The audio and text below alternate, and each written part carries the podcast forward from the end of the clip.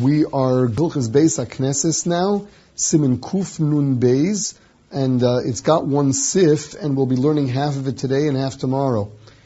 Ein Sosrin Beis Akneses Kedei Livnos Beis Knesses Acher Shema Yera Lehem Onis Shalo Yivno Acher. It is usher to destroy a shul, to, to go and knock it down in order to build another one, out of the fear that they will not get around to building the other one for, for reasons beyond their control, and you're going to end up without either base Knesses. Now, I, I, guess there's a need for a bit of a hakdami here, although the Mishnah brings it down later. There's an Isser Da'oraisa to destroy a shul. Um, the pasuk talks about destroying the avodah zara, and then it says lo sasun kein lashem alokechem. From this we learn that it is also to destroy the Beis Hamikdash, it is also to destroy a piece of it, and that includes a Mikdash Ma'at of a shul. You are not allowed to go and knock down a shul. However, if what you're doing is Sosra Almanas Livnos, if you're knocking it down to build, that is not considered destruction, that's considered building. Therefore, it is mutter. Along came Chazal and said, since there's a chance that you're not going to, you're, you're, not actually going to, going to conclude building it, that you may be knocking it down and you're not going to finish it. Therefore, midorabanan, they consider that knocking it down with a chashash that it will not be built up again, which is a stiras akneses. So Chazal answered knocking down a shul, even though it is with the intent of rebuilding it.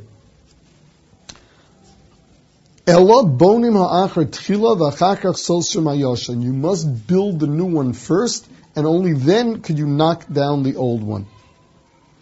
Now, um, the uh, Mishnah says the same halacha applies to a base medrash. This is not only a base knesses, but a base medrash as well. Whether it, uh, it is a private base medrash or whether it, meaning someone has a special place set aside where he learns, you don't go destroying that, um, provided that it has kedusha as well as uh, as a base medrash shel rabbim. You're not allowed to destroy it. Even if you remember this halacha applies, even though you're knocking it down for the sake of building up another one in its place. Also, to knock down a base knesses to turn it into a base medrash is also. Similarly, the Mishnah Berurah says it is also to sell a shul until you bought the new one.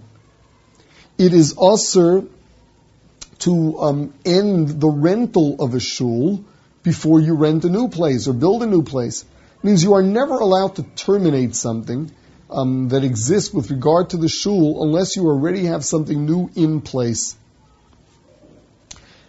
Even if you have money sitting there ready for a shul, um, even if you have building materials, and the reason is because uh, pidyon shvuyin may come up, and, and for pikuach nefesh you would allow to be, you'd be allowed to give away all this money.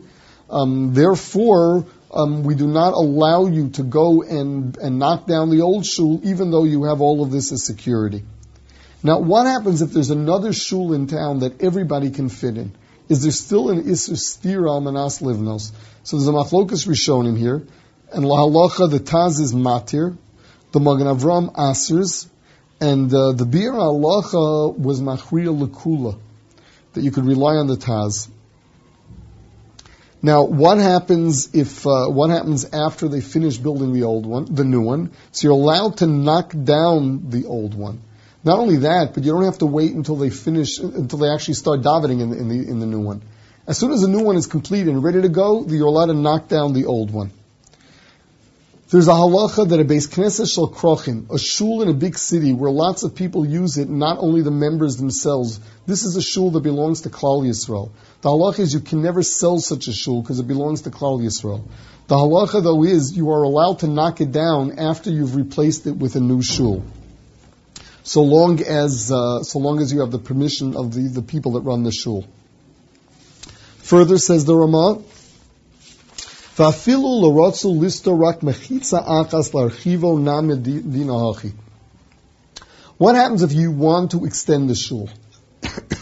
says the Ramah, you cannot knock down your fourth wall in order to extend.